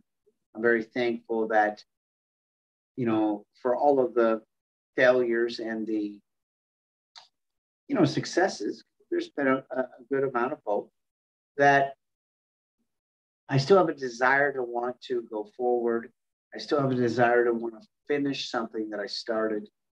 And I really feel for me, it is the climax, uh, the finishing touches here. New York does seem to be for me that that final exclamation point where I can actually, because New York is is such kind of almost a virgin in the sense of this whole legalization and the laws and the companies and the overall business models here. You have a lot of people that are, you know, frankly, they've been in the dark for many, many years. Um, being that on one side of our country it was legal, on the west side of our country, and the east side of our country is now just coming into this legalization, at least by state level. And seeing the need for trained, skilled workers here in New York is there's there's a lot of work. There's a lot of opportunity here. So for me, it's really a no-brainer to come here, set up shop, not anything, you know, trying to be extravagant, not trying to be the biggest, not trying to be the biggest, really trying to have the best, fully verticated in a, business that is transferable and ready to be sold within three to five years, and an exit strategy, as I've indicated earlier this evening, on a licensing, and then uh, right into the sunset, go somewhere warm and enjoy life. Uh, that's really my goal is to slow down Nothing wrong with more. So nothing wrong with that, my friend. Not a damn thing wrong with that. And uh, I appreciate everything you've done for the cannabis plan. I think I said that a little bit earlier, but I'd like to say it again with, uh, you know, all bit of seriousness. You know, we got to appreciate the people like yourself that help us get to where we are today. A lot of risk been ta- has been taken by folks like yourself to keep genetics secure, to keep lines safe, and uh, you know, again, thank you for everything you've done as far as you know genetics, everything that you will do for the cannabis community in the future. You know, it's very respectful, and I look forward to to follow along having you on one more, you know, a few more times and uh, seeing where your cannabis journey goes from here on out. Yeah, no, I, I appreciate as well having a platform as such as yours and being able to get out uh, maybe a different viewpoint, um, a different opinion. Sometimes people, again, we talked about earlier, how someone could put an article out how someone might hear you speaking, not hear the full um, section of the article or, or hear your whole speech, and then define and or open opinion about you that is almost you know half full. It's it's not fully there because they didn't fully get all the information. So again having shows like this and uh, taking the time to really go through and hearing someone's personality, um, seeing someone's personality, and getting to see that I think is really good, not only for someone like me, but for some of your other uh, viewers and some of your uh, other um, individuals, your interviews that you're doing. it's important. So I appreciate it as well. Well, I know I told you this the last time we spoke, but both things are true. That Zoom link that I sent you this evening and the last time as well always works. Uh, though the last time we spoke, the the after show was called uh, the Wormhole, but we've since uh, kind of moved, changed things around a little bit, and now it's called the Weed Nerd World, the after party show and then anytime you see that in the title, you're more than welcome to kind of come hang out, smoke, talk what we're out talking about. Uh, we, we, we love hearing other perspectives and talking with new folks that we don't usually get to talk to. So please keep it in mind. Uh, you know, it's always nice to talk for myself to talk to a legend like like yourself, but uh, not everybody gets that option. So when people pop into the weed nerd world like yourself, uh, it does it tends to make a few few days when they can ask questions that uh, they wouldn't normally get to ask. Uh, with that being said, uh, one last final thing I get like to get from you is a, that silly thing I call the sound bite. Again, I think if you remember right, it this is uh my version would be hey this is eagle and i'm on fucking talking shit with eagle episode 643 it was 606 or uh, 306 the last time we talked but uh 643 this round if you could uh give me a little sound bite for a future commercial for this episode, I would greatly appreciate it. Yes, yes. Uh, you know, welcome and thank you for turning in to the Eagle Show. It's episode 643 live on a Sunday night, the 22nd of May. Uh, stay tuned for all the exciting news and fun times. Talking shit with the Eagle live on Sunday. Well, I greatly, greatly appreciate your time. And again, I look forward to speaking with you again very soon. And I wish you the best in uh, New York. I hope that everything goes off without a hitch. And I hope all the, the dream that you've wrote down comes out just as well, if not better than when you wrote it down, my friend. With well, that really being said, uh, thank you so much again for your time. It's the most valuable thing that we have. I'm learning that to be true more and more every day. So thank you so much. All right, buddy. Well, thank you again. Uh, thank you to the listeners, and I uh, look forward to the next time. Blessings. Blessings. Have a good night. For the rest of you guys, thank you for tuning in. Uh, if you're not going to follow over into the weed nerd world, then uh, please do remember to do something nice for somebody. Random acts kindness do save lives. With that being said,